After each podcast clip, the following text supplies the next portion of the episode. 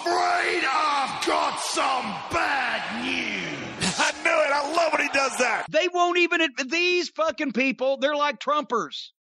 They're so fucking far up the ass and they're so delusional and they just can't admit that they were wrong and they've been hornswoggled and taken for suckers and, and taken for a ride all along. There's people trying to say, well, it was entertaining. No, not in any way, shape, or form. It was insulting to wrestling. It diminished your capacity to do future business by not only making Jericho look even more stupid than he's already made himself look over the past several months, but now you've got MJF with shit all over his face, too.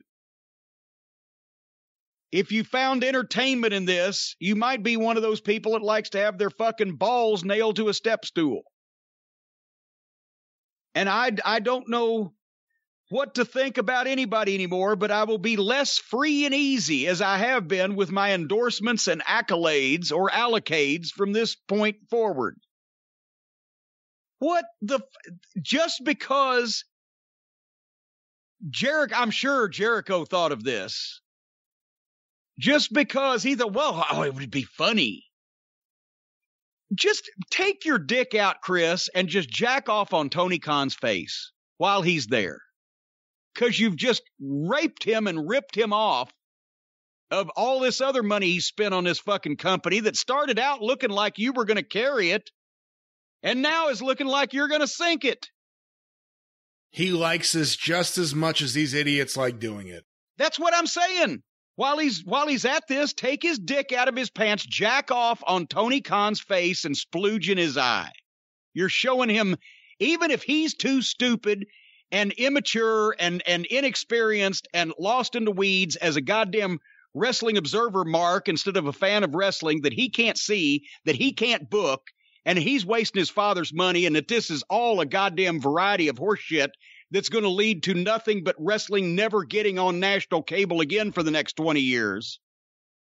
Just because he can't realize that doesn't mean that Chris Jericho, who knows better, has to fucking splooge in his face, waste his money, and fucking make fun of his own fucking product at the same time while he's doing it. I feel sorry for Tony Khan when shit like this comes up on his television program. I don't feel sorry for him at all. He's running his wrestling company the same way he runs his dad's football team and soccer team. It's just that wrestling fans, the super niche audience, are more forgiving because they like some of this stupid stuff. This is all Chris Jericho. Chris Jericho has some of the stupidest instincts in terms of entertainment of anyone in the history of the wrestling business. And his 2020 has been an embarrassment. And remember, has- remember when I said last year that this is the Jericho show and he's the star here and he will carry this and get it over if it's going to be got over?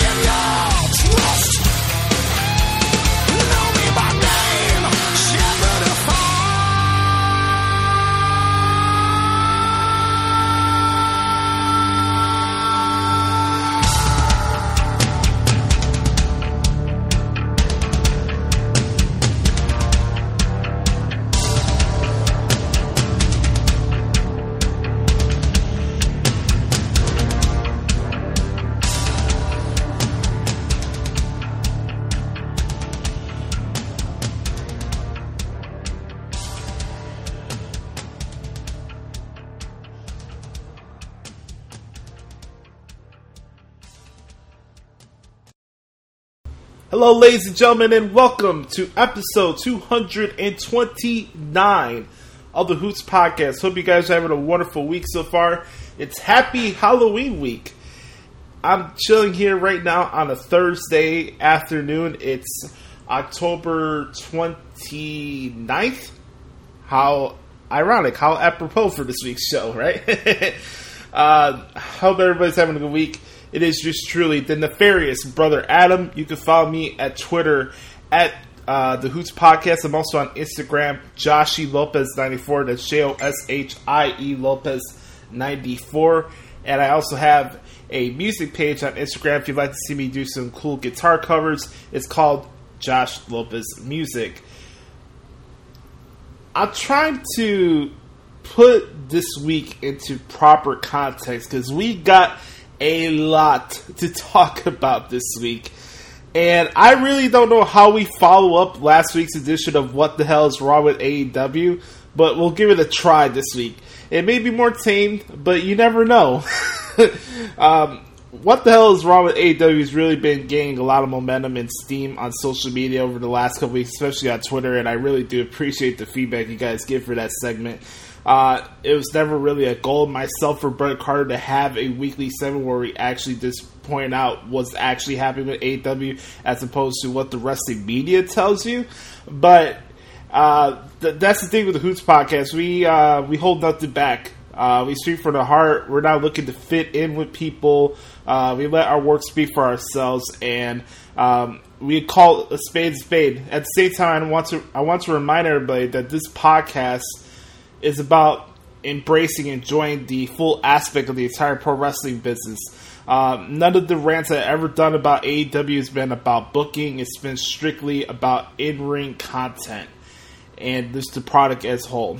And um, yeah, we'll have a new we'll have a new segment for you. Where it's not going away.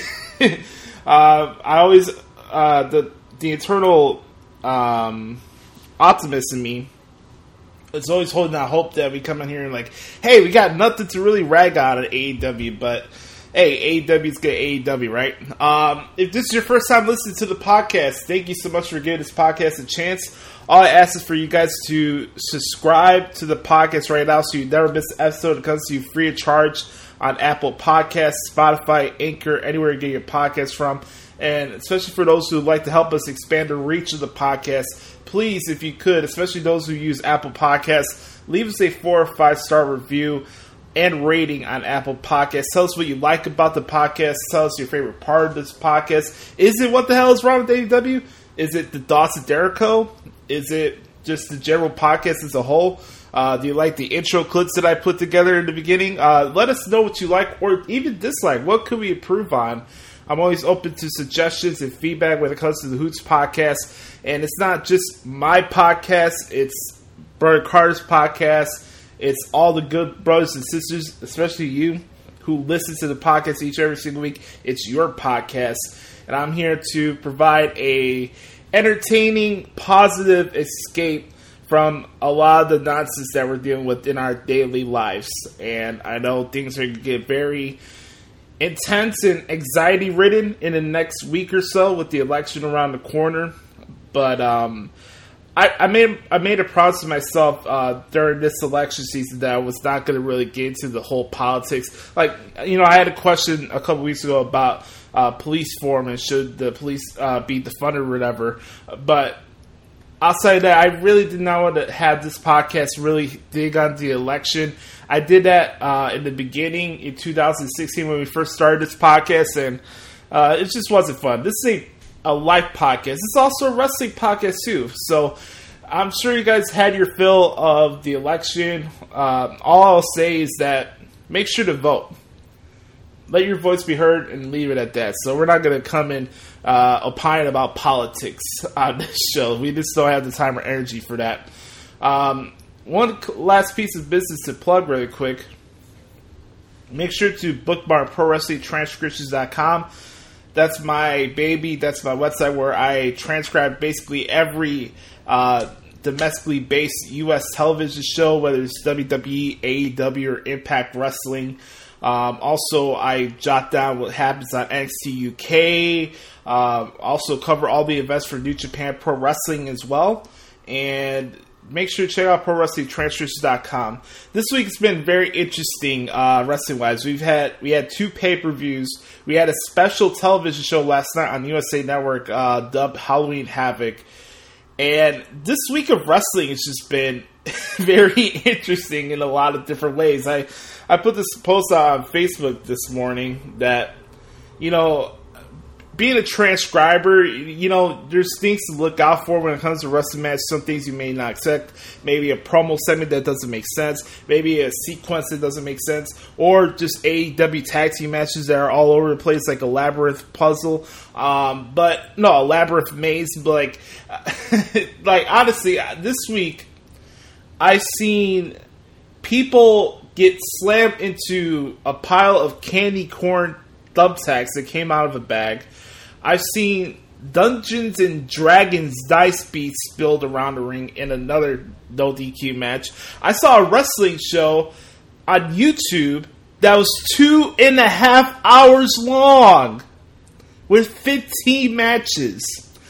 I seen Scream come back. Hey, folks, it's the late 90s again. Scream is back in attacking people on NXT last night. Then, of course, we had the Haunted House of Terror and this all hell's breaking loose. Look, I know it's Halloween this week, but hell, man, when you're trying to like focus on trying to get moves right and um, making these sequences look good on uh, on the website and the transcription and making and trying to do justice with the performers and the stories they're trying to tell in the ring, and then you're seeing this stuff, and then I can't forget we had a we had a wedding on Impact Wrestling this week, an undead wedding that ended with somebody getting shot. So. welcome to the wacky world of professional wrestling in uh, 2020, man. So, uh, with that being said, I don't think we could go lower than Le Dinner Debonair crap that we saw last week. So I think we're making progress. So let's have some fun, all right? Let's start this bad boy off with the Good Brother uh, Q&A session as we do each and every single week. If you'd like to send yours truly a question, all you have to do is either tweet me at the Hoots Podcast or email me the Hoots Podcast at gmail.com. And we're going to start off with who we always start off with this segment, the good brother Chris Zaletta. Make sure to follow him on the Twitters at X Team Zaletta24X. He is a good brother of all good brothers.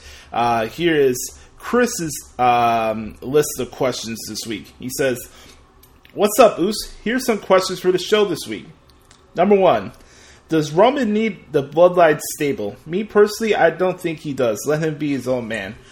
Uh, I don't think Roman Reigns needs a stable. Uh, I know a lot of people have fantasy booked the fact that you could have the Usos and Roman Reigns, and you could have this second coming of the Samoan SWAT team or the Dangerous Alliance, and I'm sure maybe Roman in some way would want to have that group with him, but I I think Roman Reigns is being the tribal chief of pro wrestling and everybody being beneath him is what we should focus on right now. And look, there may be a possibility that the Usos are working with them. I'm not saying it wouldn't work.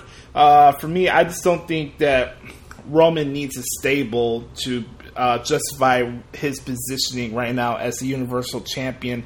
And I, I always tell people this: let's let's go through this week by week. Let's not try to jump into scenarios where we're gonna end up being disappointed. so, um, next question: Should Thunder Rosa remain with AEW or go to NXT slash WWE? Um, I think Thunder Rosa should go to WWE because WWE gives women time in the ring and focus on their shows. So I'll say WWE. Okay, here we go. Here's the next one. Royal Rumble winners for both men's and women's for 2021. Oh boy. One of my answers is going to surprise everybody, especially those who listen to the podcast each and every single week. For the women, I'm going with Bayley to win the Royal Rumble match. Now for the men, where do we go? Who's the champion at the time? Is Randy still the WWE champion? Is Roman the WWE champion? Is this pandemic over? There's a lot of things to think about. There's a lot of different options to go here. For me personally, I would like to see Kevin Owens win the Royal Rumble. But internally, and what I think would happen is that Edge comes back and wins the Royal Rumble match. So that's my predict my prediction. Yes. All right. Top guy in NXT currently. Uh, for me, I don't know if I would say top guy, but just my personal favorite, the guy I look forward to watching and covering the most on NXT is uh, Damian Priest. Not just because he's a Barican Oos, but it counts. Uh, Damian Priest is the fucking man. Uh, he's awesome. What do you think of the WWF versus WCW slash ECW angle back in 2001? You know what, guys? This is the first time I've ever had a chance to talk about the invasion angle, the infamous invasion angle that didn't pan out the way everybody wanted it to back during the Attitude Era, pal. Alright, Chris, this is my thoughts on the inv- invasion angle. I was seven years old at the time. This is when I was really, really getting into wrestling right at the beginning stage. I started watching it in '98, but like this is the time period where I was starting to process what was actually happening on these shows, and this is the biggest deal, right? Like you, WCW just folded, WWE purchased the the licensing and everything of WCW and ECW. Um, you know, the selfish performers decided to uh, cling onto their contracts instead of going to WWE. Eventually, Goldberg and the NWO showed up, and you, you, we'd all know what happened with the invasion angle.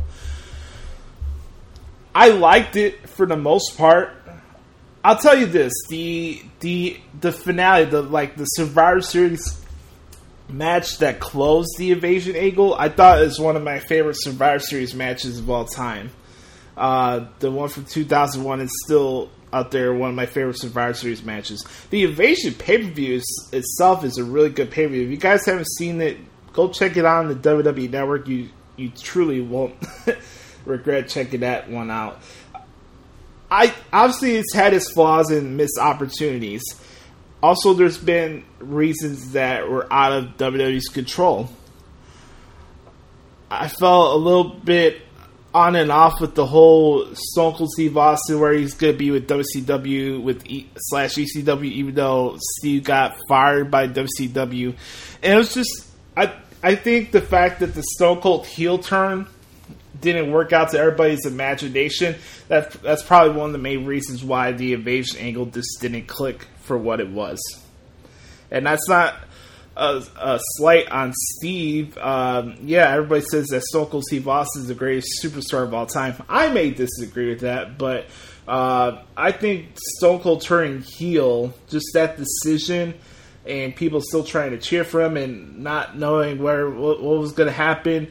I think that also played a big part of the invasion angle uh, falling flat, as opposed to just oh, Eric Bischoff and Sting and Goldberg and the NWO weren't here, so it wasn't really the invasion angle. That was out of WWE's control. They they bought the company. The other other towns that signed the big contracts with Turner, they decided to take the money. So, uh, what what would you do in that situation? Uh, make sure to check out that Survivor Series match. That was fucking awesome.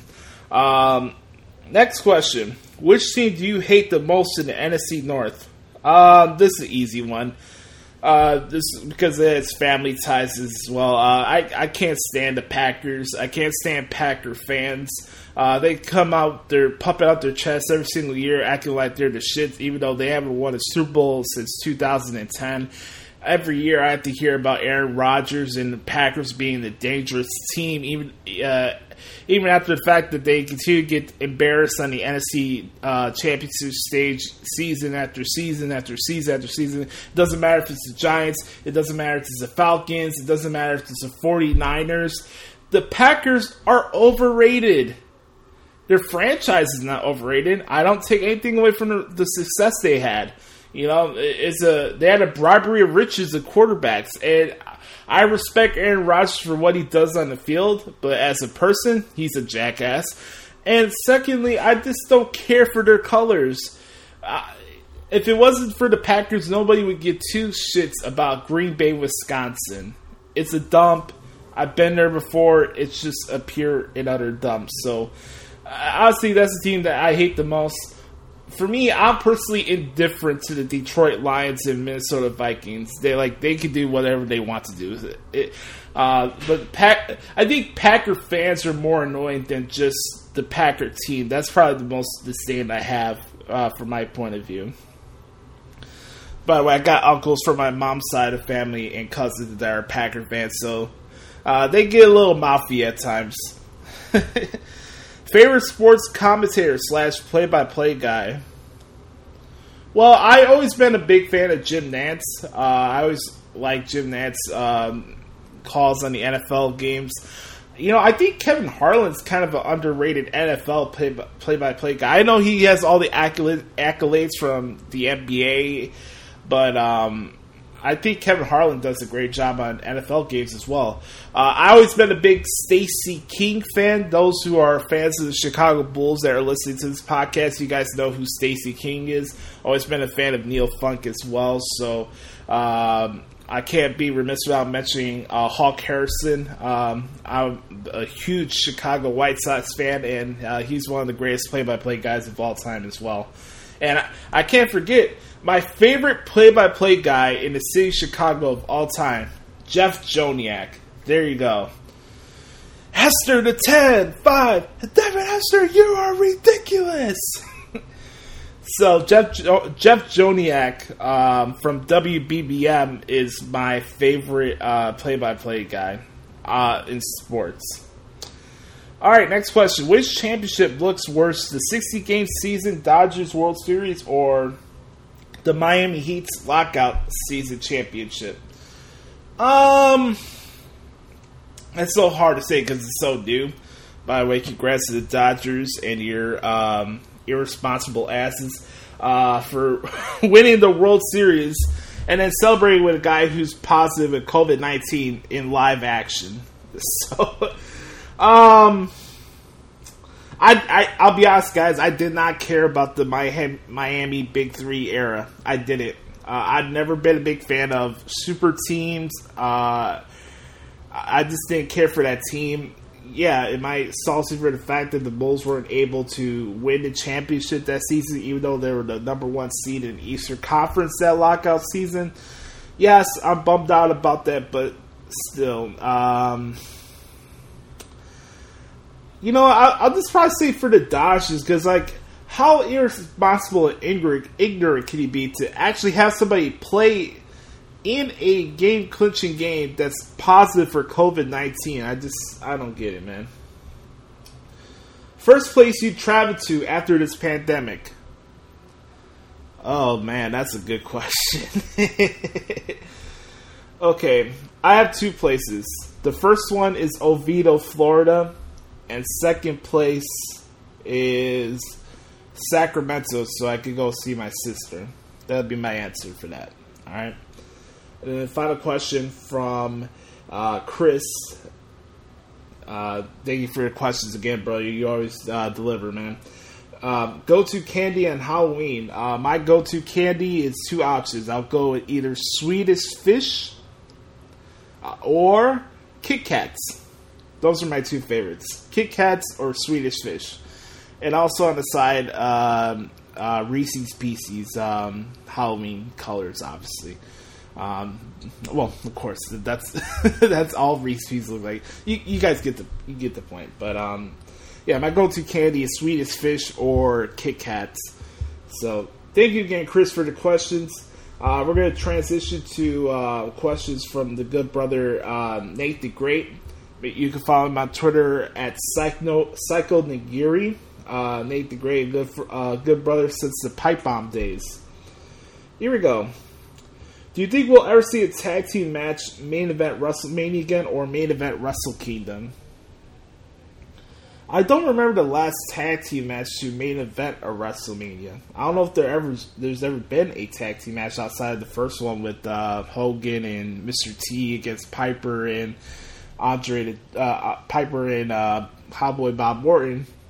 Um, oh, was it Piper and um, Paul Orndorff? Uh, either way, I think it was one of those two combinations. But um, Nate, I think that you could pull off a main event for Wrestle Kingdom because now they're doing two nights every year for Wrestle Kingdom.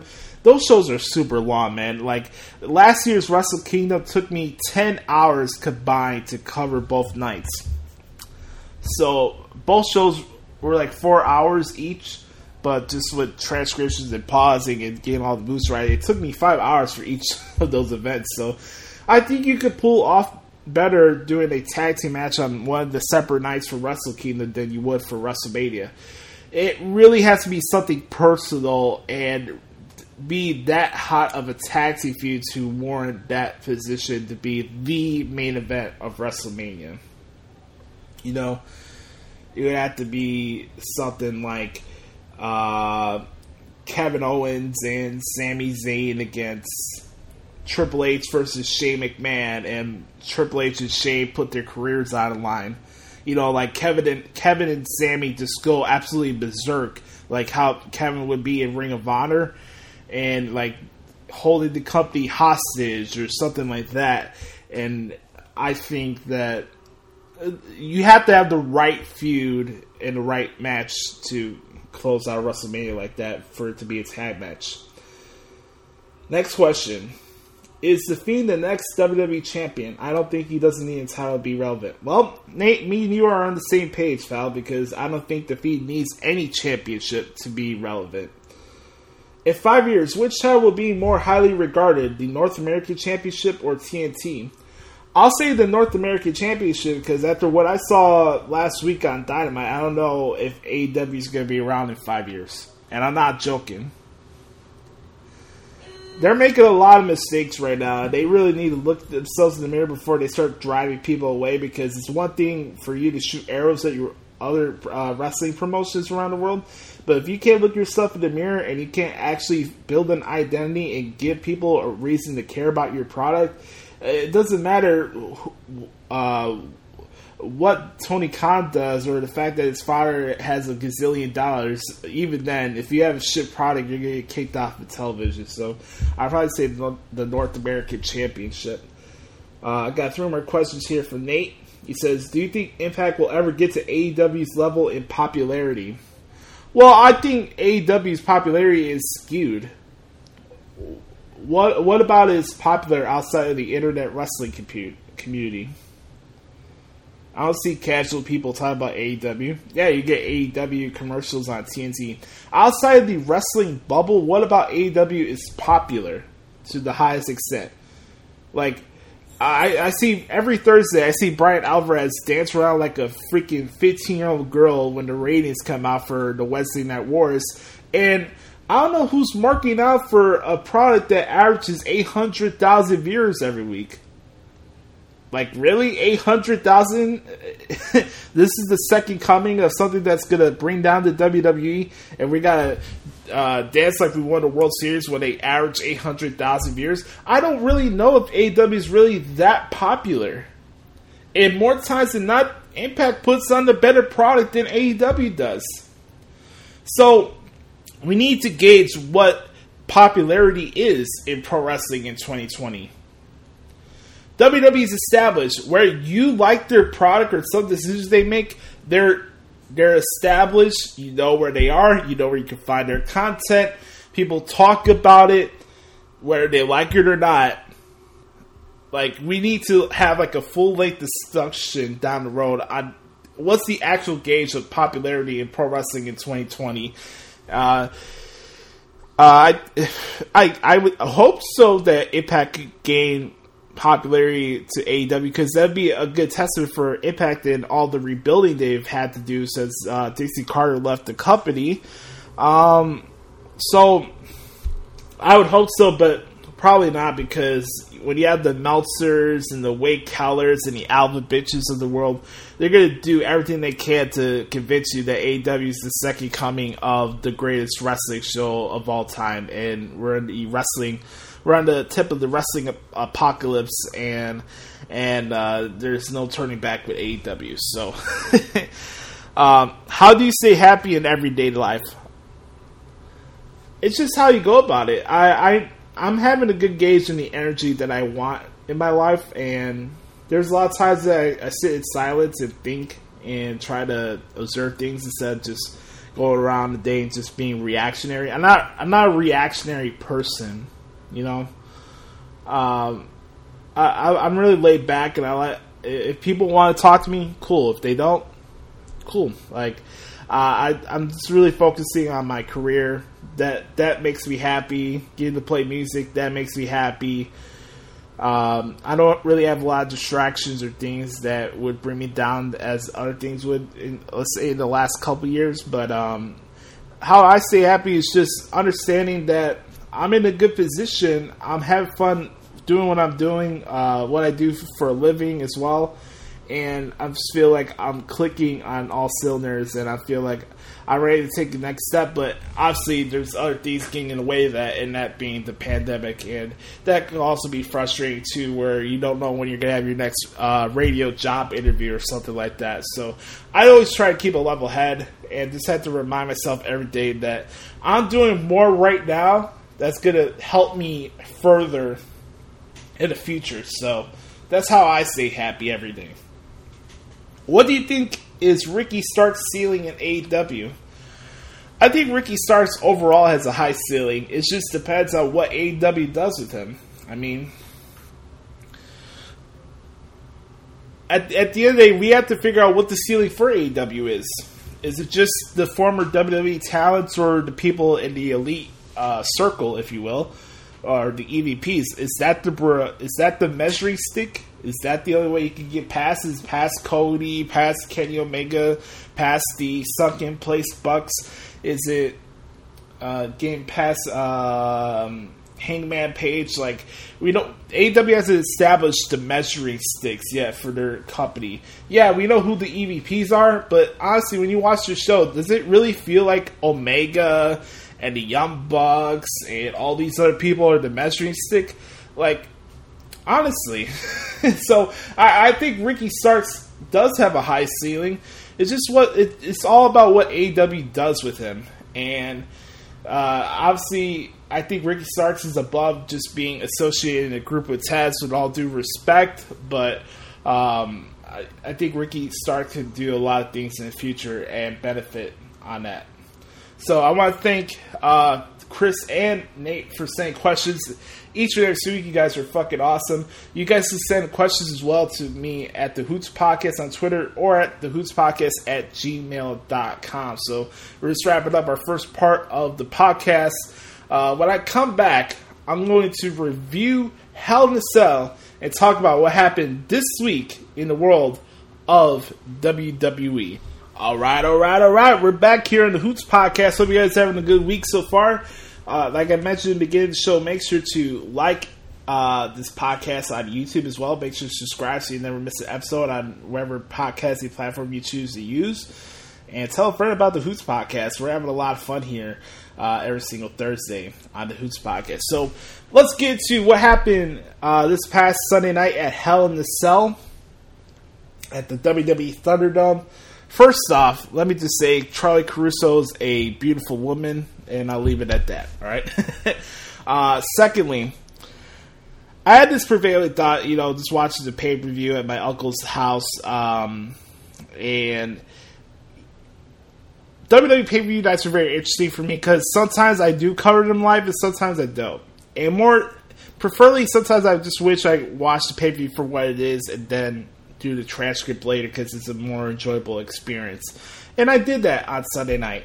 I didn't cover the pay per view live. Um, I just watched it at my uncle Jeremy's house, and we had a good time watching the event. And you know, doing the transcript later on and, and, just getting more context, and and that's really the beauty of having this website that I have and doing transcripts and covering the industry for a living in a different way and actually properly and respectively is that I get to gain context of what's happening with these matches, the storylines, where why things are happening, why things aren't happening, And when you really take a chance to sit down and actually watch and break down the moves, and at, you can ask yourself a gazillion questions, but at the end of the day, the answer will always come to you instead of you trying to project what the answer is or where things are happening. We can all assume. We can assume about every aspect of life, but I think life gives you the answers. Uh, you could. Uh, I, I don't think more times than not, reality hits you more than what you assume. So, uh, when I watched the pay per view on Sunday and I did the transcript later on, I just want to give a big round of applause for what um, the women, the men, and the referees pulled off on Sunday, especially for the three Hell in the Cell matches I'll I'm about in particular. But before I get into the uh, Hell in the Cell matches, I just want to talk really quick about some of the other stuff that happened on the show that wasn't related to Hell in the Cell action. The Miz becoming Mr. Money in the Bank. Uh, he defeated Otis uh, after Tucker Knight uh, turned his back on Otis. Tucky is no more. And I see a lot of people on social media just dogging the Miz and saying, "Oh, he's annoying, he's boring, he's uh, annoying heel, he's too cocky, he's egotistical." Um, did we forget about what a heel is in 2020? like, I, here's the thing I don't understand about wrestling in 2020 when it comes to fandom. I don't know why we feel like we have to like or be into every character, whether it's heel or babyface. Like, it's okay for you to not like somebody. Like, we have wrestling characters in the wrestling business for you to be upset. That's on the marquee. Just like any wrestling, Eh, eh, just like any entertainment show you watch, you have people that you don't care for. And that's cool. You don't have to care about everybody. Like, all the time we always get to these arguments about oh what you would do if we had the pencil or we're in the boardroom and we're, we're acting like we have the right answers to business decisions and all this stuff but we really don't and when you look at a guy like The Miz and what he brings to the WWE, the guy is very underappreciated and undervalued for what he does for the wrestling business and for the WWE as a whole. And yeah, he is annoying. Yes, he is conceited. Yes, he is all about himself. Yes, he is all those things. But he's a heel and he's doing his job. If you're annoyed by the Miz, if he pisses you off when he wins, or you don't like his style of wrestling or how he cuts promos, he's doing his job. You're not supposed to like The Miz. We're not supposed to like everybody in wrestling. That's the thing. If you don't like Retribution, cool, you don't like Retribution. But that doesn't mean, because you don't like their group, that doesn't mean that's a bad thing on the product. Like, what you like and what I like may be two different things. And that has to be more the case because a lot of you like AEW and I don't. so we all have different opinions, but I think too many times we get stuck in this uh, rabbit hole where if I don't like a character right off the bat, or if I don't understand where they're going, that means the booking's off, uh, the presentation is wrong, it's affecting the product of that particular brand, whatever the situation is happening. And I don't think that's always the case. Okay, because you don't like Retribution, that does not mean that Raw is not good. Just because one match didn't go the way you wanted on a pay per view, that does not mean the pay per view sucked. I, I, just don't get that line of thinking. Like, look at The Miz. What is he not good at? He has one of the hottest women in the world as his wife. He's an awesome promo guy. And he's good in the ring for his character. Here's the thing there's so many people that play wrestler, but there's also wrestlers who placate to their character. Miz wrestles the way the Miz wrestles, and that's why he's successful. So Miz becoming Mr. Money in the Bank was a good decision. And look, Otis, the with Otis did not work out, and that happens sometimes. But I, I just really feel like the Miz is just overly underappreciated uh, by this era of wrestling fans. and it's unfor- it's unfortunate because the guy is really good at his job. It's, it's, the same thing I've talked about in the past with King Corbin or the Jinder Mahals of the world. Like just because they don't wrestle your style of flippity flippy Canadian destroyers, DVDs, and step up insecurities on ring aprons every match, that doesn't mean they're not talented at what they do or they're boring. The Miz would work in any era. He would work in the AWA. He would work in Mid South. He would work in the NWA. He would work in Florida. He would work at um, in in Oregon. Uh, he would work in uh, San Francisco as well. The Miz is a good professional wrestler, and he's good for the professional wrestling industry. And the the disrespect he gets because he doesn't do the mess the Meltzer style of wrestling in 2020 is just a dumb take in my opinion. So let's get into the Hell in the Cell matches that did happen on this event, uh, name Hell in the Cell, and I gotta say, really quick, going back to the Miz Otis match, Corey Graves' commentary during that match was absolute gold. I just want to give a shout out to him. Um, you know, when I when you look at this on paper and you have three Hell in the Cell matches on a pay per view, you know, sometimes you can feel like, oh shit, this guy have a TNA lockdown vibe. This is the same match. How can you make this separate from one another? And I think they pulled it off. And I think that's probably the main reason I really enjoyed this pay per view is the fact that they were able to make everybody in the match benefit, whether they lost, won a championship, retain, whatever the situation was. They every single performer that was in that Hell in the Cell pay per view on uh, Sunday benefited from the match. Let's start off with uh, Roman Reigns and Jey Uso. I thought I was watching a movie. The storytelling in that match was just absolutely superb. Uh, I keep saying it, man. Tr- Roman Reigns is the tribal chief of pro wrestling. He's that damn good, guys. He's that good. And, you know, getting to be acknowledged by the Wild Samoans on the stage, I thought that was awesome.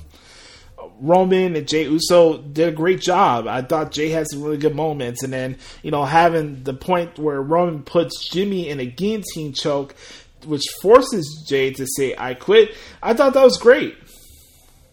I really enjoyed that match for Roman Reigns and Jey Uso, and if you guys haven't seen that match yet, you guys are truly missing out. It was one of the best Hell in the Cell matches I've ever seen.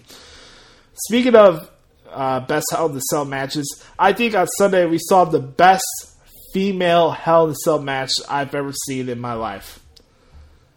And it's from two people you would never expect to hear me put them over.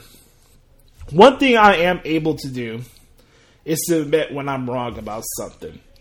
And for a large part of the summer, I was ragdolling the Bayley and Sasha stuff. I didn't care for them as a tag team.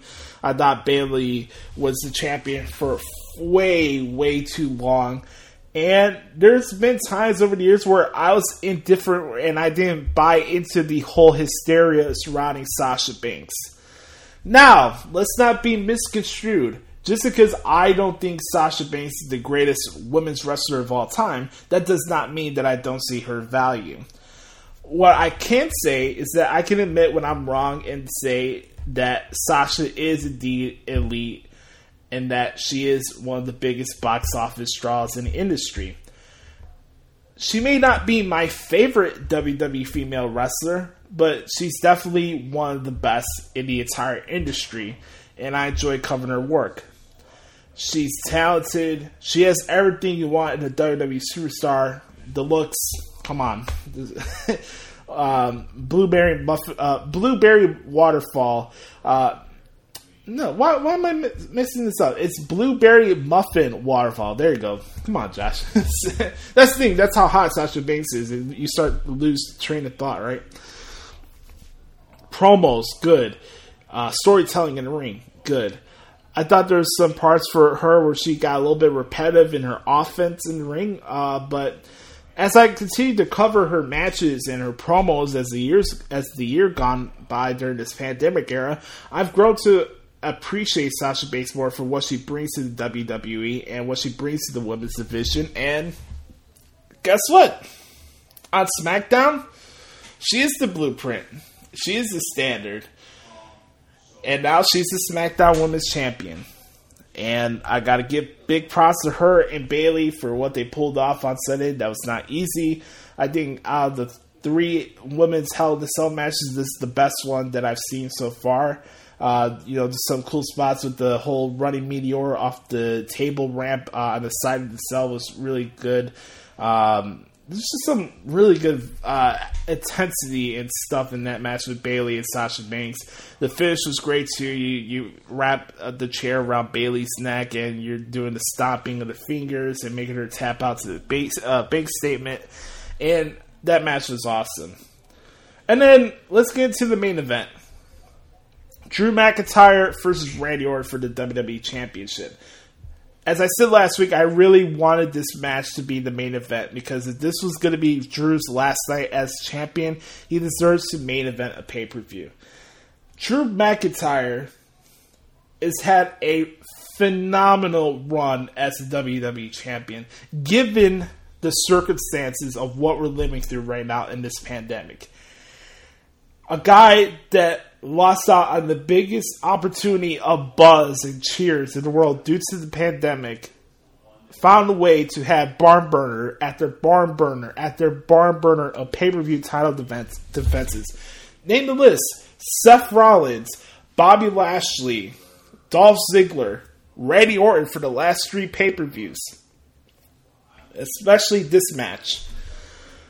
Drew and Randy have great chemistry with each other, and and I don't want this rivalry to be lost upon people once this whole pandemic era comes to an end, because these two have done a really good job on Monday Night Raw, and I think sometimes when you have a few like and Randy that goes on for two or three months, especially with the fact that Raw is on every single week and it's three hours, and it's a lot of content to process, uh, some of that luster seems to get away from people because they're so accustomed to seeing Randy and Orton and they get tired quick. Look, I get it. We're in the ADD culture. We can't stomach long feuds anymore. Yet we're the same people that say we want long term storytelling, which makes sense, right?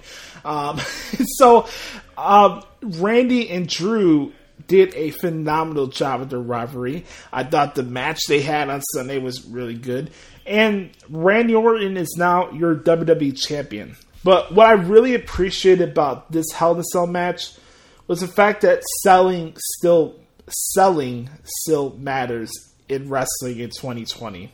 From both guys, both Randy and Drew McIntyre selling. It was just a really good, strong match. Did Drew and Randy need a Hell in a Cell to close out their feud or their rivalry? No. They didn't have to, but they did and they did a really good job. And I thought it was a proper send off for that pay per view. And Drew had an amazing run as a WWE champion, and this was probably inevitable because Randy Orton has been the best performer in the entire wrestling business outside of Roman Reigns in this pandemic era of wrestling, and it's not even close. Uh, Randy Orton is at the highest peak of his career right now, and man, I just can't wait to crowds come back and hear the heat this dude is gonna get once uh, fans are back in the buildings, and I can't wait for that day. It's gonna be really, really, really special. So, yeah. Overall, I really enjoyed Hell in the Cell as a pay per view. I thought it was really good. Uh, let's talk about a little couple things really quick from Raw and SmackDown. Uh, I do want to mention the fact that Survivor Series is just right around the corner, and the fact that uh, Survivor Series is going to be the uh, 30th anniversary of The Undertaker, which is going to be pretty cool. They got this whole 30 Days of the Dead Man uh, thing going on in that, the WWE Network, which is cool. And you guys know how I feel about The Undertaker. Uh, Undertaker is one of my all time favorite wrestlers of all time outside of CM Punk. It's him and hit. It's Punk and Taker, 1A and 1B. So. um, yeah, hopefully we see the Dead Man at Survivor Series. That'd be awesome. Uh, I saw for Monday Night Raw. that was a pretty solid show this week as well. Uh, looking at the matches, um, you know, we had three qualifying matches for the Survivor Series uh, men's team. AJ Styles uh, defeated Jeff Hardy. That was a solid match. Uh, Keith Lee defeated Elias in a pretty good match too. I wanted to mention this because I mentioned this on Twitter too. I saw somebody say that oh, Keith Lee having a competitive match with Elias uh, is affecting his booking. This is not good booking or presentation for Keith Lee. Okay, so let's have Keith Lee beat Elias in three minutes, and then what you say?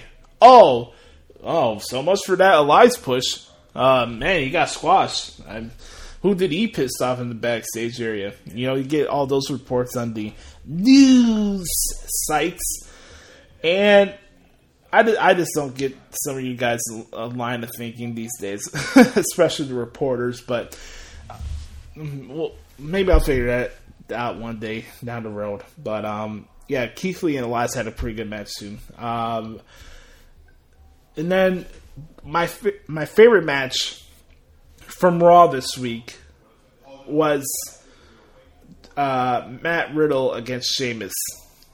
I just came off the heels of covering the G1. You want to talk about match that fit the G1 description and that tour and that style of wrestling? Is it, that's what you saw on Monday night at the Thunderdome. Matt Riddle and Sheamus tore the house down, and that was just absolutely awesome. So uh, that was a great match. If you guys haven't seen it, you guys are truly missing out. And then uh, I want to wrap this uh, segment up by talking about what I saw last night uh, on NXT in NXT Halloween Havoc. Um, I think this may be the best NXT episode I've seen this year. Just the presentation, all the production that went into it, getting to see the return of Bad News Barrett was great. Um, you guys know how much of a mark I have for Wade Barrett and Bad News Barrett more specifically. Um, Vic Joseph dressing up as Waldo is very apropos, but Vic Joseph's a great uh, play-by-play guy.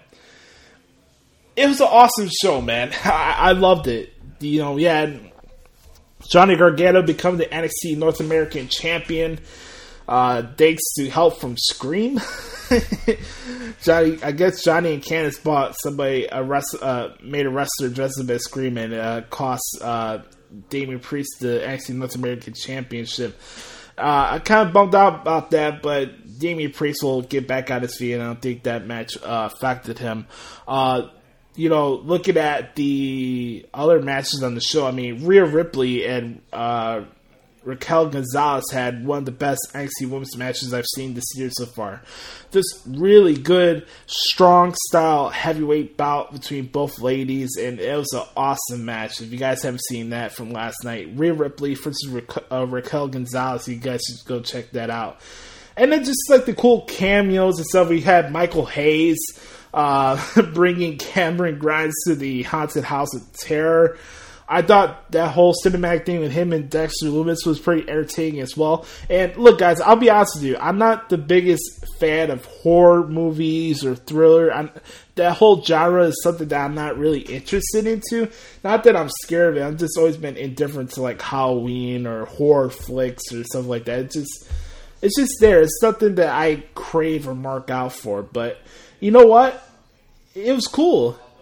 It was a lot of fun to watch and a lot of fun to break down last night on the WWE Network and uh, no on the USA Network and um, you know Tommaso Ciampa had a really good uh, promo. You guys should go check that out as well. Uh, I'd be remiss without mentioning uh, seeing Legado del Fantasma uh, donning their Hispanic roots, which was cool. Uh, Escobar paying homage to um, Rey Mysterio's gear from Halloween Havoc 90, 1997 was awesome. Uh, seeing Pete Dunne return and join forces with Pat McAfee is something that caught me by surprise. Uh, it was a really cool moment. The pop that Pete Dunne got in that Capitol Wrestling Center was fucking dope. Maybe this is just me wanting to just live and move to Florida right now. Just get move on from Chicago. This me want to be Florida because that's my favorite place, my happy place. But like, I want to be at the Capitol Wrestling Center, man.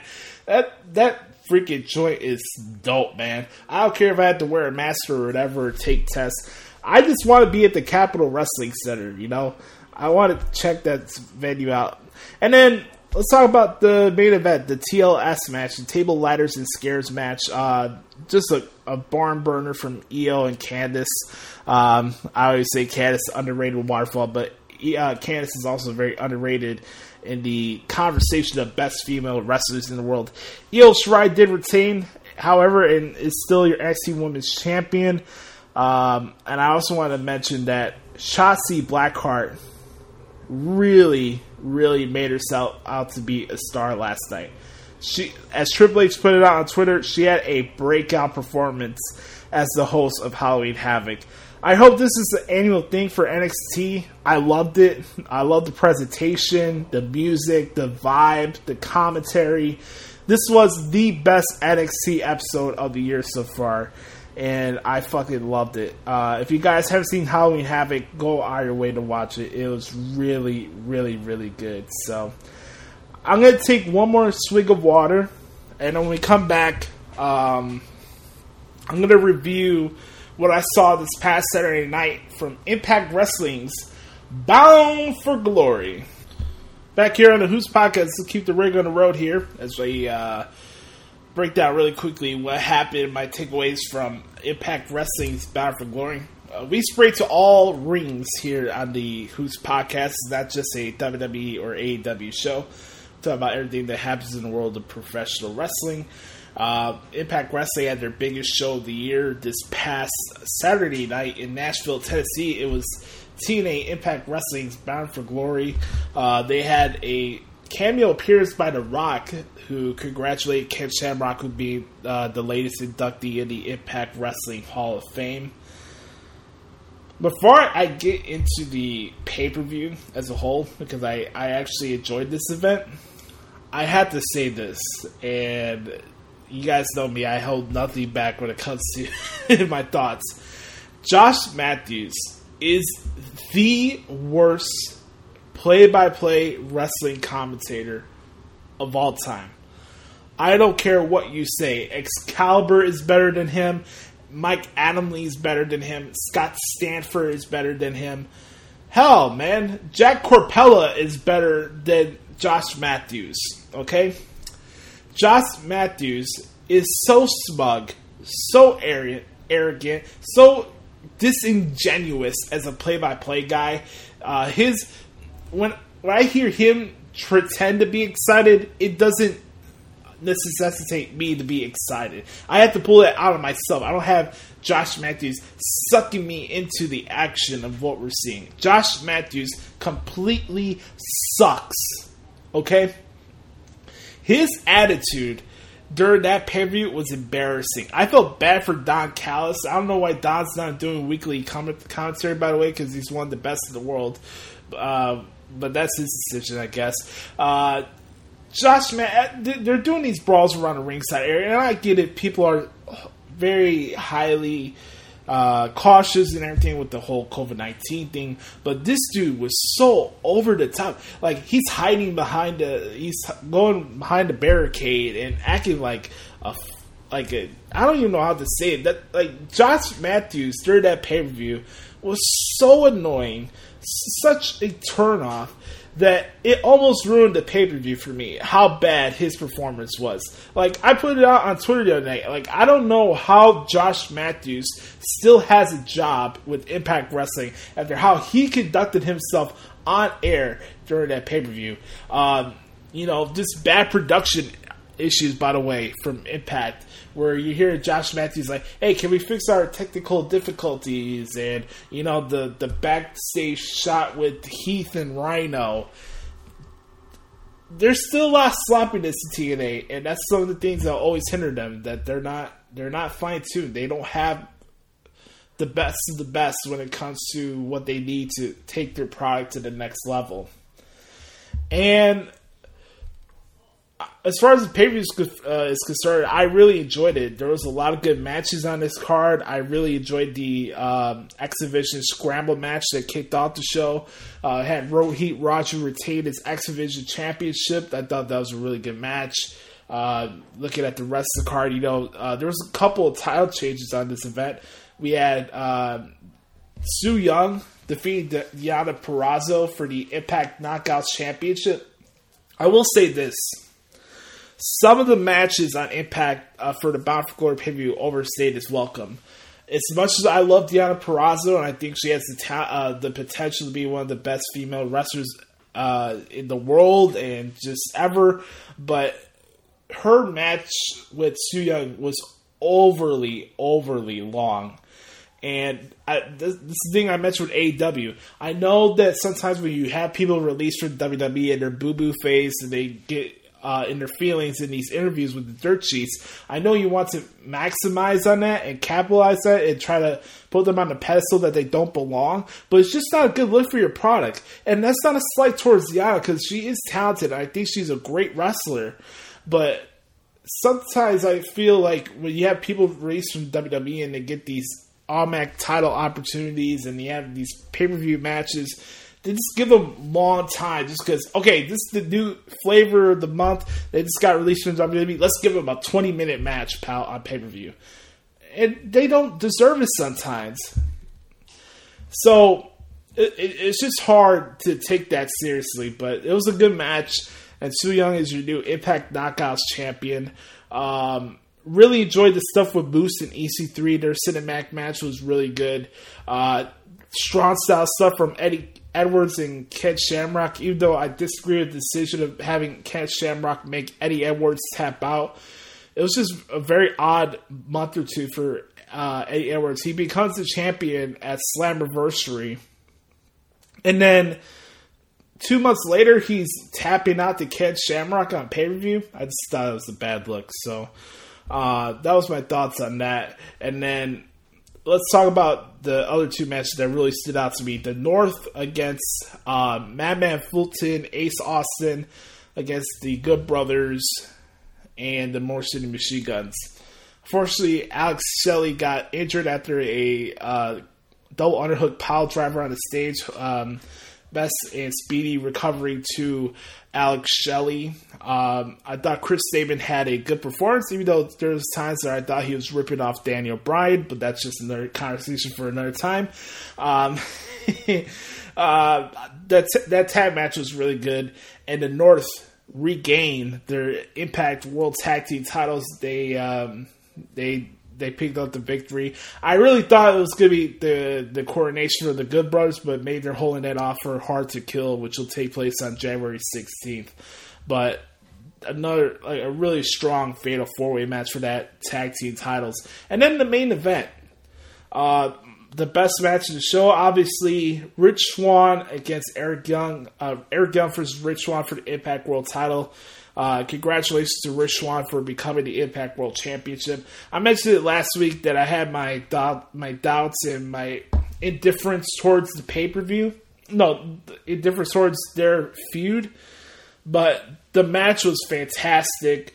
Uh, the storytelling was good as well. I thought it was a really, really good match, and uh, Rich Swann is your new Impact World Champion. So, um, overall, I enjoyed Bound for Glory for the most part. I thought it was worth the money that I spent to cover the pay per view, and um, yeah, I, I really enjoyed it. If you guys haven't seen Bound for Glory, make sure you go check it out. And then, really quick, as we uh, do this loop around the outside of the WWE and AEW bubble, I do want to mention one thing for WWE. Make sure to check out Walter versus Ilya Dragunov for NXT UK this week. They're having their uh, NXT UK Championship match on NXT today as I record this on a Thursday. That is going to be the one of the matches of the year. I can't wait to jot that down later on on ProWrestlingTranscriptions.com and that's gonna be fucking awesome. I can't wait. And then, um, if you guys haven't seen NXT UK, man, you guys are truly missing out. If you want pure, pure professional wrestling, NXT UK has that and then some on the WWE Network. Uh, and then finally, I wanted to mention um, some stuff coming up with New Japan as far as what I'm doing. Uh, for the first time, I'm actually going to be taking time to cover the World Tag League and the Best of the Super Juniors tournament. So this is like the final tour for New Japan in uh, 2020 before we get to Wrestle uh, Kingdom season. And uh, there's going to be 17 events uh, spanning from November through December, and I'll be covering all of those on ProWrestlingTranscriptions.com. So I, I wanted to say that yours truly will be covering both the World Tag League and the Best of the Super Juniors tournament uh, coming up on uh, later on this month. So make sure to check out ProWrestlingTranscripts.com, pal. All right, folks. It's that time of the week. The time everybody's been waiting for. The moment that you mark down on your phone or your calendars, if you guys still use calendars in 2020, the moment you've been waiting for. The most highly requested segment in all professional wrestling in 2020. It is, once again, time to ask this question What the hell is wrong with AEW? And we're going to start off with Brother Carter in a three, two, one. It's time for What the Hell is Wrong with AEW?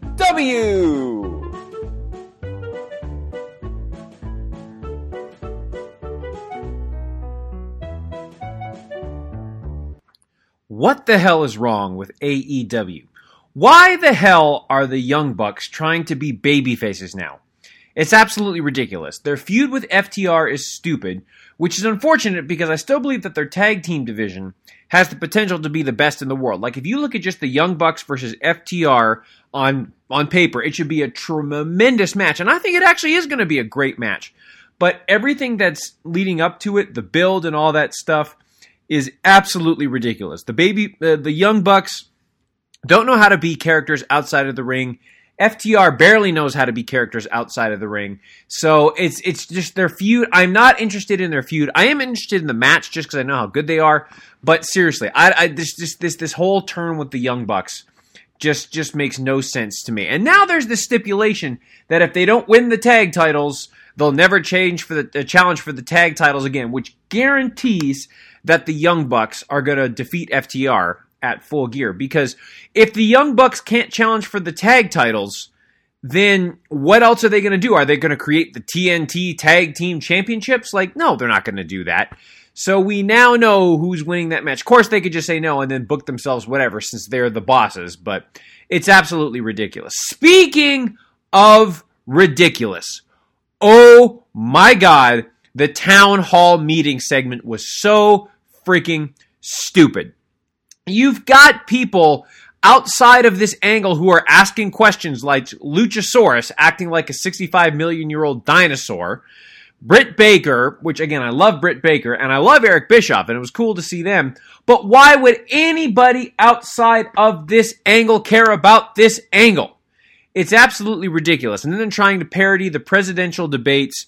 It's so stupid. We're finally getting the Jericho versus MJF match, which is fine. Actually, I thought Jericho and MJF were the two worst people in the segment. I thought Sammy Guevara conf- confronting MJF at the beginning of the show was great.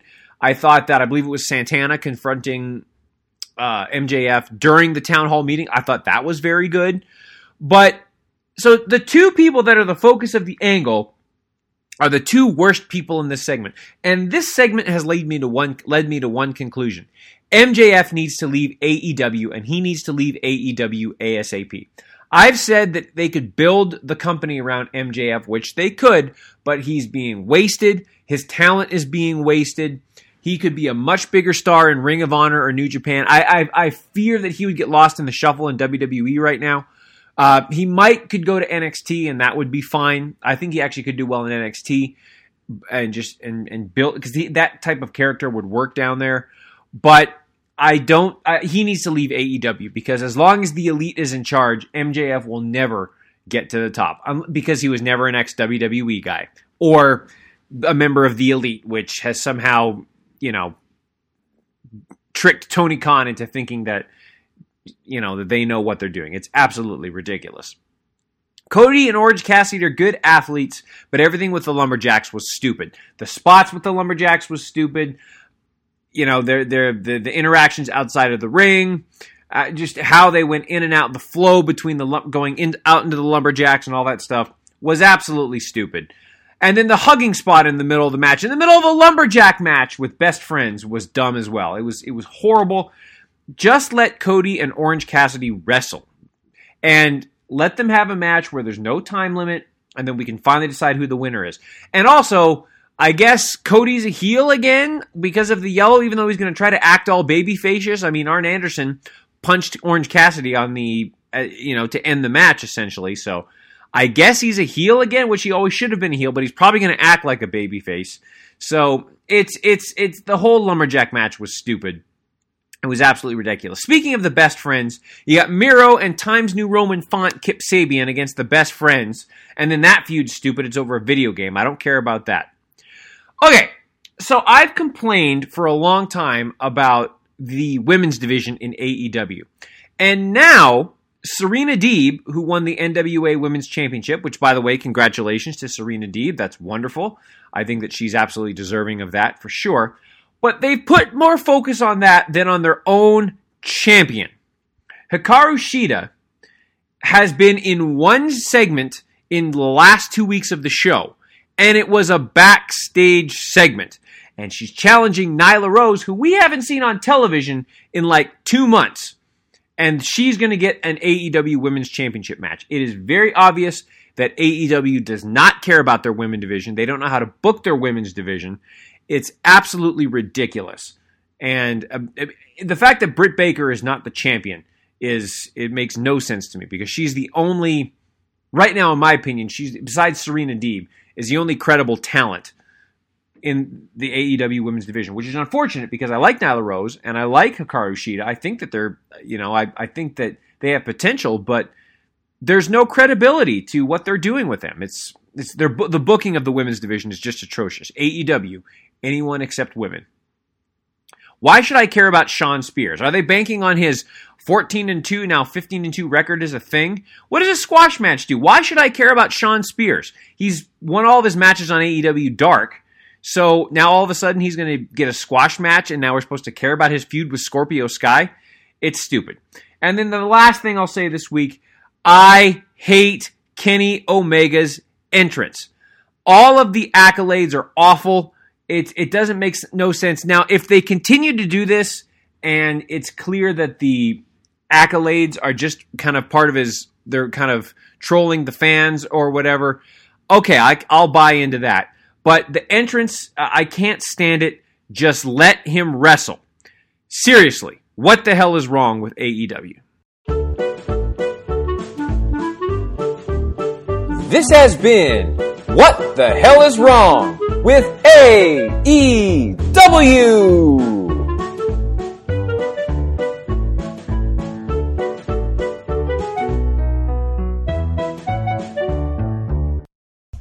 Thank you very much, Brett Carter, for the submission.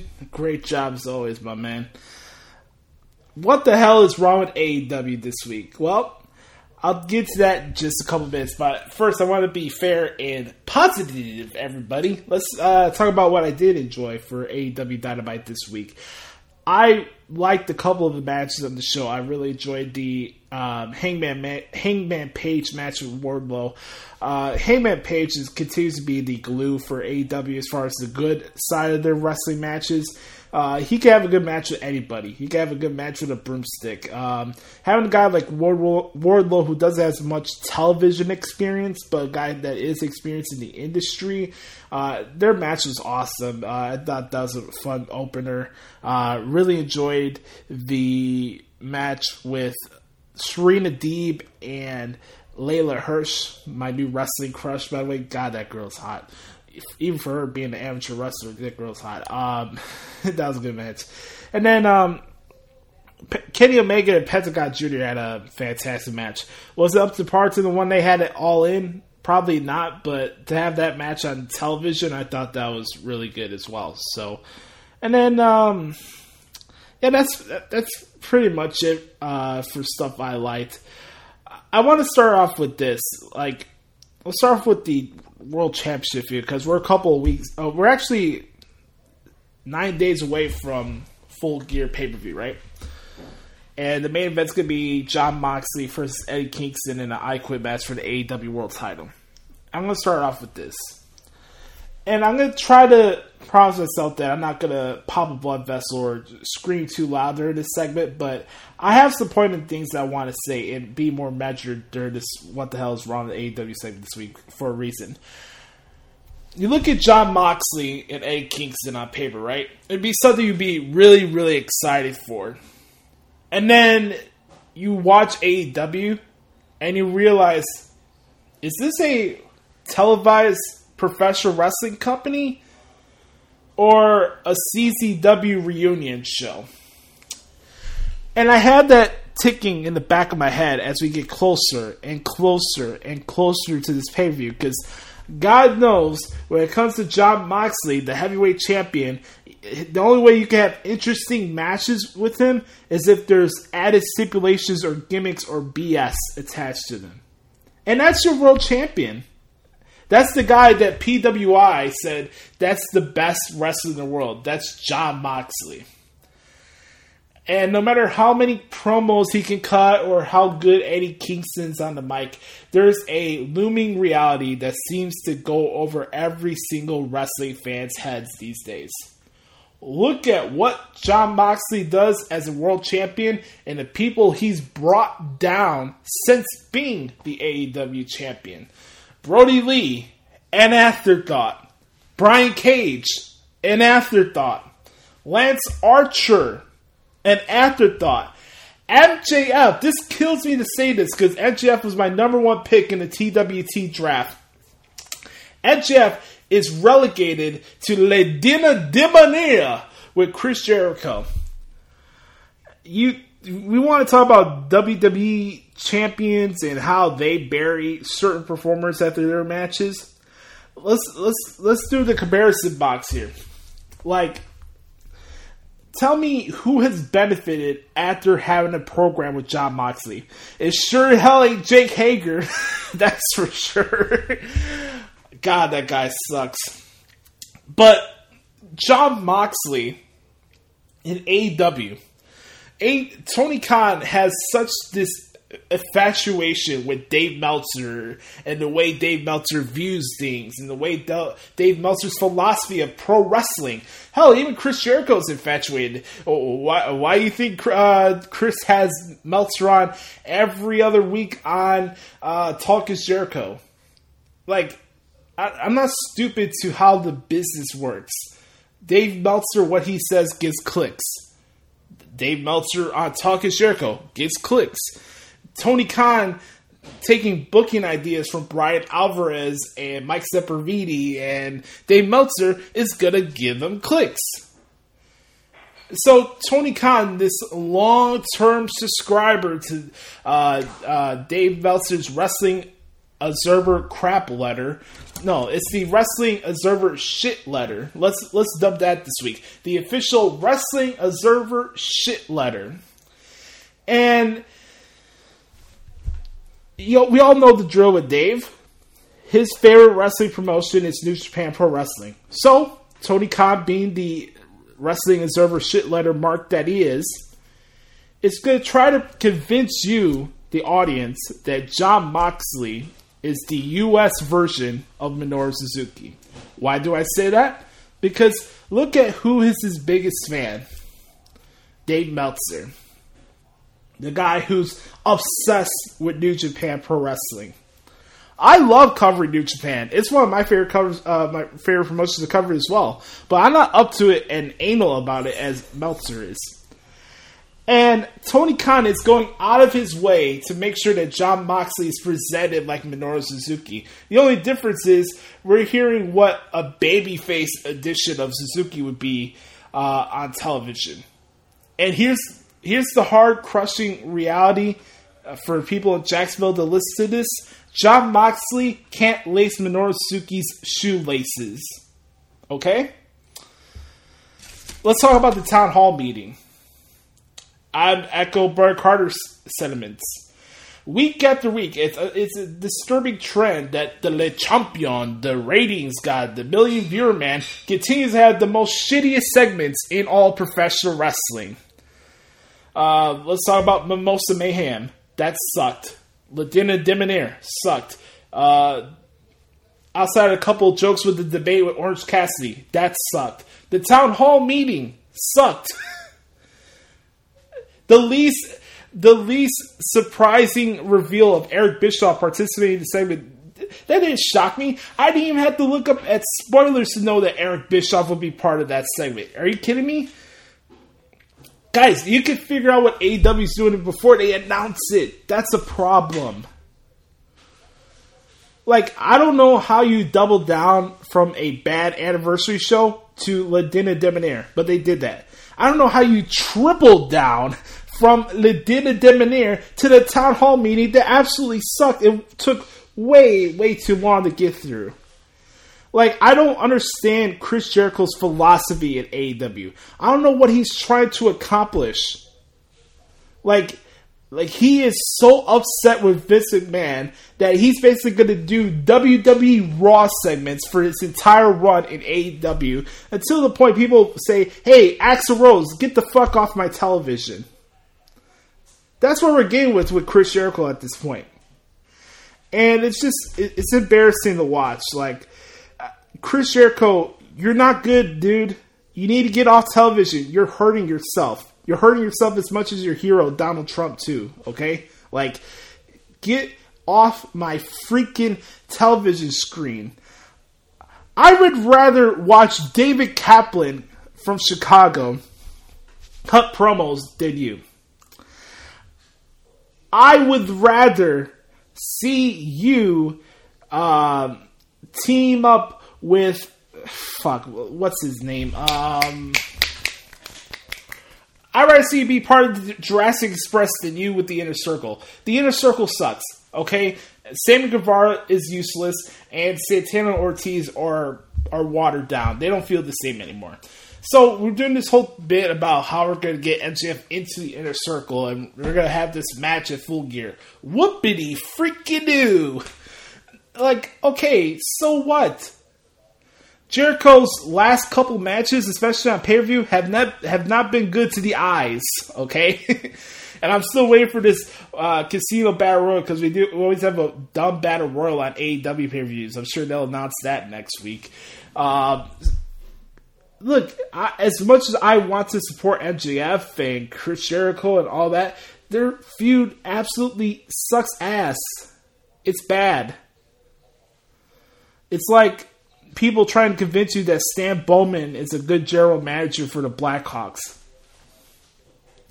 It's like people trying to convince you that, you know, uh, what's his name? That uh, that uh, I'm trying to remember the the uh, bike, bicycle guy. Oh, that Lance Armstrong is a good person.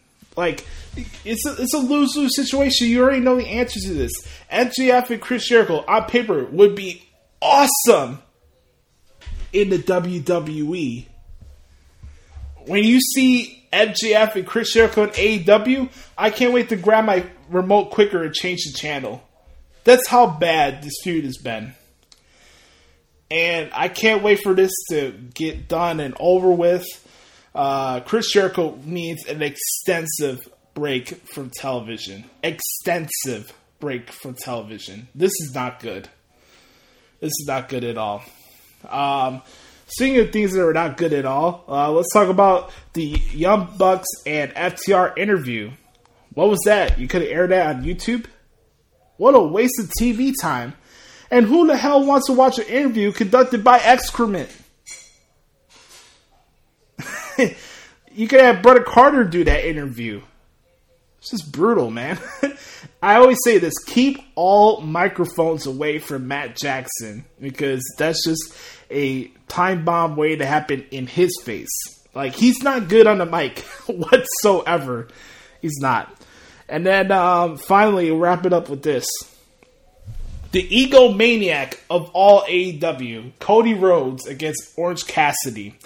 This is the one that really grinded my gears this weekend this this week for Dynamite. So we're having this lumberjack match for the TNT title. Some of the in ring spots and the sequences were fine, but here's the thing: as a guy who's a traditional um, traditional wrestling fan, uh, like I'm a wrestling Pierce, right? Why is Arn Anderson as a babyface punching Orange Cassidy behind the referee's back? Like, every time you tune into Dynamite, you don't even know whether Cody's to be a good guy or a bad guy. Like, it's just like getting worse as the weeks go by. Like I'm waiting for him to switch to the black hair again before the pay per view where he fights Darby Allin. I'm pretty sure that'll happen. Like Cody Rhodes, dude, you just be the freaking heel that you are, man. This is the frustrating part because like I'm watching this match, like who am I supposed to cheer for? We got Orange Cassidy, who's a indifferent guy. He's from wherever, he weighs whatever. We all know the whole drill. And you're having this stuff with the Dark Order coming in and running in, and it's like, like, uh, come on, man! Like this is the best you guys could offer me. Cody Rhodes versus Orange Cassidy, and I just don't understand how the, these matches are being justified to be booked. Like, okay, Cody versus Darby Allin. Like, uh, if this if this is the sports based wrestling company, they don't even adhere to the wins and loss records that they have in their promotion. It's to what they think would fit best for their storyline. And going back to Chris Jericho, if everything he's doing right now that that's his creative freedom, I would want wrestlers with no creative freedom. How about that? Because if that's creative freedom, get that off my damn TV screen. AW doesn't even pay attention to their own win loss records. They don't even pay attention to their power rankings. And please, as I wrap this up, for the love of God, stop doing this stupid ass intro with Kenny Omega. It's not good. Yes, I don't mind seeing good waterfall dancing on the stage. That's fine. But nobody cares about Sports Illustrated. Nobody cares about the Torch. Nobody cares about the Wrestling Observer shit letter. And nobody cares about Kenny Omega, okay? Stop doing this bullshit. That, my friends, has been what the hell is wrong with AEW. All right, folks, we're to wrap this bad boy up. I want to thank you guys so much for taking time out of your schedules to listen to the podcast this week. You can follow me on Twitter at The Hoots Podcast. I'm also on Instagram at Joshie Lopez 94. That's J O S H I E Lopez 94. And at Josh Lopez Music. Uh, you can follow Brother Carter, by the way, on Twitter, on Instagram at Dericho06. Uh, no, on Twitter at Dericho06. And um, Carter's the man. Uh, you hear from him in a couple minutes. But. Um, Make sure to bookmark ProWrestlingTranscriptions.com so you can follow along with all my coverage of every single wrestling show out there. Uh, make sure to support Tuesday Wrestling Tuesday with my man Jonathan Hood. And uh, if you guys could, please subscribe to the podcast. It comes to you free of charge every single Thursday on Apple Podcasts, Spotify, anywhere you get your podcast from. And leave us a review. Let us know what you think about the podcast, good, bad, or indifferent. I want to gauge your guys' interests and thoughts on this podcast. So all you have to do is have a Apple Podcast uh, account, leave us a four or five star rating, and just let us know what you think about the podcast. And I appreciate the support. Thank you, Chris and Nate, for sending questions each and every single week. Shout out to all the other good brothers and good sisters who check out the podcast each and every single week. And uh, as far as moment for Zen is just this, man. Be the authentic product that is yourself, and always remember, you dictate the pace of your life, nobody else. So, I'm Joshie. This has been episode 229 of the Hoots Podcast. And right now, we're going to send it off to Brother Carter for a, a brand spanking new edition of The Thoughts of Dericho.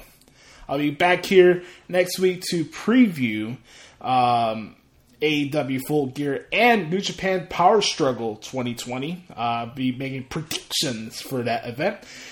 And right now, we're going to send it out to Brett Carter for this week's edition of The Thoughts of Dericho. We'll talk to you guys next week. Uh, yes, sir. And now, The Thoughts of Dericho. Listen well, man.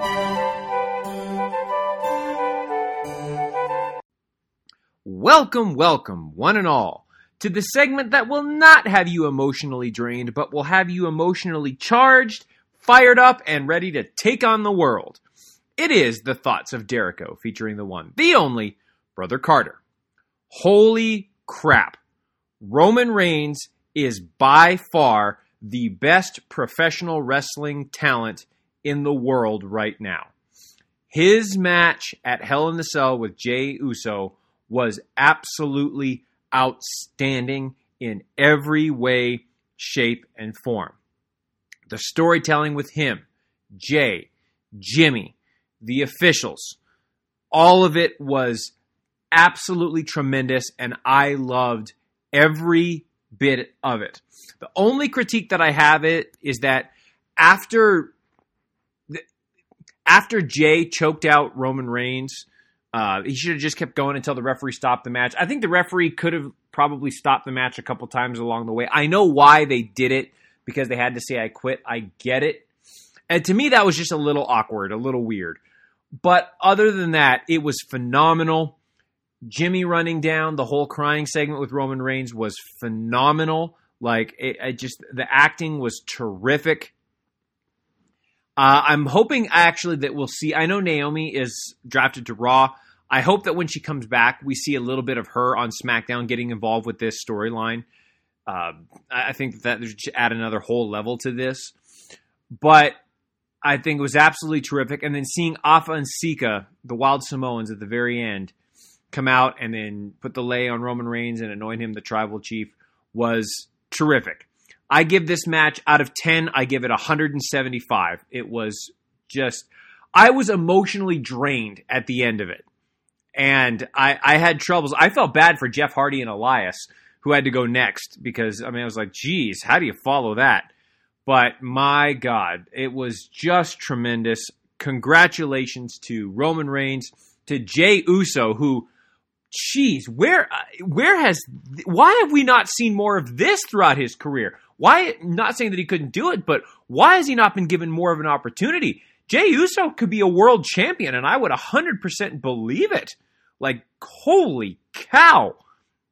If you were to put the world title, whether it's the WWE Championship or the Universal Championship, on Jey Uso tomorrow, I would not have a problem with that at all. That would be just, he's earned it because what he's done with Roman Reigns has just been terrific. So, congratulations to everybody. I can't say enough good things about this.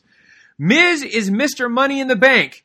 To quote Daniel Bryan, yes, yes, yes. And you can't see it because this is audio, but I'm doing the whole hand in the air thing because that's awesome. It's long overdue. I'm sad for Otis because Otis, I think, is a lot of talent. Uh, I, unfortunately, there was just no real way to plug him in to winning a, wor- a singles world championship. And now we get a program with him and Tucker, which I think is fine. I, I'd like to actually see that.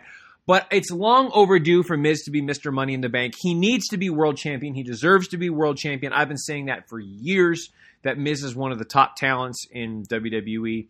I'm so happy for him, and I really want him to be world champion because I think that he deserves it, and it will be great for the company. I don't know how that's going to play out, when he'll cash in. I don't know if the if the cash in restarts or if he has one year up till the next year Money in the Bank pay per view. So I don't know how that works, but uh, I'm I'm just so happy for him to be world champion. I could see him cashing in maybe after Survivor Series, give him an opportunity to shine on a big stage. But either way, I'm thrilled for the Miz. He deserves it, and congratulations. Okay, I want to care about retribution I really do. Like I, I, I really, really do. But I'm having a hard time getting into this storyline. I, again, and it's, it's, it's unfortunate because I like uh, the only person that has a shot of saving this is Mustafa Ali because he, he has been terrific in this, and I think he has the opportunity to, to, to, to bring this thing together. But I mean, just for me, with retribution just let them be who they are. We know that Reckoning is Mia Yim. We know that I believe it's Slapjack is Shane Thorne. We know that T Bar is Dominic Dij- uh, Dijakovic. And they're great as they are. You know, so just let them if you have some enhancement talent to kind of build the the numbers, that's fine.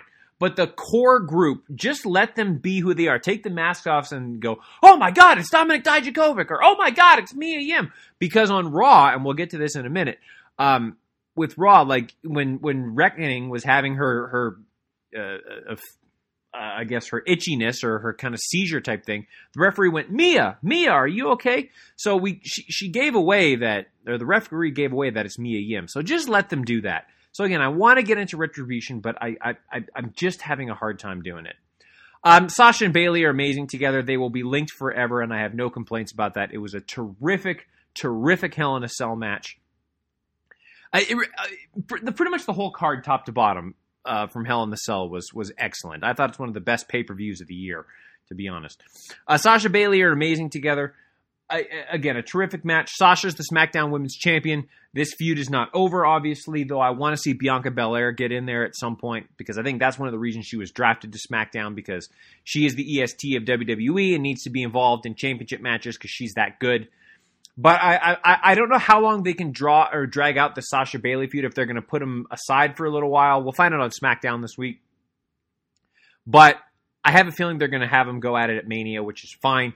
But they had an amazing, amazing match, and congratulations to Sasha and Bayley for another terrific, terrific contest. Also, shout out to my friend Matt McCool, his girl Sasha Banks completed the completed the uh, the crown, the the triple crown or or whatever and finally got that SmackDown Women's Championship. So that's great. Uh, Randy Orton is, is the WWE champion. I didn't see it coming, but that's good for him. Uh, uh, you know, um, it's, it's a safe way to do it. Makes Orton a 14 time world champion, ch- tying Triple H's record. I think I, I had no problems with it at all. I know some people are complaining, oh my God, why isn't WWE building new stars? Because their storytelling with who they have is working. And I love it. I've heard rumors that we're going to get Randy Orton versus Edge for the WWE Championship at Mania 37, and that's fine. I don't have a problem with that at all. I think that's going to be great. So again, I didn't see it coming, but good for him. The other thing I will say is Drew McIntyre needs to be the MVP for 2020. I think that the way he's had to carry the company since the coronavirus pandemic, not getting his opportunity to win the WWE Championship in front of 80,000 people, which he has earned – that's unfortunate, but Drew McIntyre should be superstar of the year uh, for, and he's the MVP in my opinion of 2020 in the world of professional wrestling. Overall, top to bottom, I thought Hell in a Cell was fantastic, and I just I just loved every minute. So congratulations to everyone involved. It was great. Okay, let's switch gears. I want to talk about Raw a little bit, then I'll get into uh, some of the things I liked about AEW. You've already heard what I didn't like about AEW, but I'll get into what I liked about AEW. I as as I was watching Raw this week, it just kind of dawned on me. Raw's roster is stacked. My goodness, there is great talent from top to bottom. Men's um, in the men's side, in the women's side, Raw's roster is stacked. I mean, that's the talent that is on that show is unbelievable. From McIntyre, Orton, The Fiend, Alexa Bliss, The Hurt Business, Elias, Jeff Hardy. So nice. Just ask me what you'd like me to do, and I'll try my best to help. I just said, I gotta be quiet. I just said Alexa Bliss, and my smart speaker went off. okay. I'm gonna leave this in the audio because that's kind of funny. But, I mean, think about it. Uh, all those folks I mentioned Elias, Jeff Hardy, The Hurt Business, uh, Angel Garza, uh, Shayna Baszler, Nia Jax. I mean, the just the. I mean, I, I know I'm missing out some people, but the talent on Raw is stacked. It's very cool. I can't figure out why WWE is continuing to push Lana. I, I, I just don't get it. Maybe they're trying to give her one last ditch effort to try to get her over before she. Maybe she's threatening to go be the best woman over in uh, AEW. But you guys heard my thoughts earlier about what I think about what AEW thinks about their women's division. So I think that'd be a bad move for Lana. But again, I don't know why they're pushing her. I, I don't get it. It's fine, I guess, but I, I, I just don't understand why WWE is continuing to push her.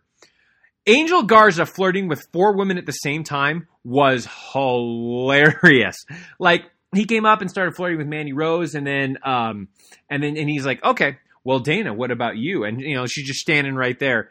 And then Nia Jackson, Shayna Baszler comes over and he starts flirting with them. That was awesome. Like when he gave the rose to Nia Jax, I was dying laughing. I thought that was hilarious. That was great. They've announced the Survivor Series championship matches, which we knew were going to happen, but holy cow, they're going to be fantastic. You've got uh, the Reigns versus Orton, Bobby Lashley versus Sami Zayn, Street Profits versus uh, the New Day, Asuka versus Sasha Banks. I mean, those are all going to be great. So I think Survivor Series is shaping up to be fantastic. Last thing I'll say about Raw is Matt Riddle and Sheamus brought the house down and had an amazing match. That was great. I'm sorry, one other thing I'll say about Alexa Bliss. Holy cow, when she is evil and doing the whole fiend thing and her segment with a moment of bliss, yowie wowie, I'm in on Alexa Bliss. That was fan freaking tastic. She is up her game to a whole nother. She doesn't need a championship because she is she is easily surpassed the Raw Women's Championship. Though, tell me you wouldn't want to see her in this character versus Asuka at some point. I could see that happening. Hell, I could see that happening at Mania. That would be that that could be a show a match that steals a show, assuming the Queen is not back by then. But that was awesome. Great show from Raw. I really enjoyed it this week. Okay, talk a little bit about what I enjoyed about AEW this week. And let me find my notes on a. There it is. Okay, guys, I said earlier that MJF needs to leave AEW, and, and I really think he does. But man, is M, uh, I'm sorry, MJF needs to leave AEW. But man, is he such a good chicken heel? Like his stuff is, like, he's got talent. There's no question about it. Uh, you know, just his stuff with with uh, Sammy Guevara at the very beginning and with Wardlow and all that stuff, I thought was great. Again, he's so, his character is so good. He's just being misused. I thought by and large the wrestling on AEW Dynamite this week was quite good. A great match between Wardlow and Hangman Adam Page. Both men are very talented. As much as I dislike the Elite, Adam Page is a star, and you can build a company around him. And Wardlow is getting better and better each week. And we got to see the buckshot buckshot lariat twice, which was, uh, you know, I love that move, and I love Hangman Adam Page. So great match in there. I enjoyed the match between Eddie Kingston and Matt Sydal. Uh, great psychology using Moxley's move at the very end. I actually enjoyed it. Um, I, I, from what I recall, Josh wasn't a fan of it, but I, I thought it was a good match overall. And to me, Eddie Kingston is outstanding. He's now my favorite performer in AEW. He's got to get rid of that entourage, though. I mean, the Butcher and the Blade and Bunny. Uh, as much as I love Bunny, uh, they're not doing anything for him. Uh, and and the and Pentagon and and Fenix you know, they're not really doing anything for him. I think Eddie Kingston needs to, to be out on his own, but great promo from him. Great promo from Moxley as well. Really cool stuff. And I mentioned good psychology using Jon Moxley's move to to to get the win over Matt Sydal. I thought that was great. Um, again, I'll I'll never stop getting tired of hearing the crowd sing Judas. I think that's just so cool. As much as Jericho annoys me, I thought that's really cool. Neat to see Eric Bischoff. That was cool, even though the angle that he was in is stupid. Uh, let's see. Happy for Serena Deeb as the NWA champion. That's that's that's cool. Uh, I mentioned earlier. I think Serena Deeb is a terrific talent, and she deserves the accolade. Uh, so congratulations to her for that. And then a fantastic match to close the show with Kenny Omega and uh, and Rey Fenix. That was great. Also, I will say, Omega having the AAA championship. I'm sorry, the match was uh, Omega and Pentagon Jr. But having Omega with the AAA championship, the title that he won against Rey Fenix, was a really nice touch. I really like that. AEW needs to do more of just great wrestling matches because they actually produce some really good wrestling matches. Just not that other stupid crap because they're really terrible at the out of the ring stuff. And that's the thoughts of Dericho for this week. Uh, my final thought is, as always, ladies and gentlemen, within one week, we may be fe- fe- facing one of the most important elections in the history of our country. Go out there, do your part, whatever side of the fence that you're on, make your voice heard. Vote, vote, vote. This has been The Thoughts of Dericho. You're smarter now, man.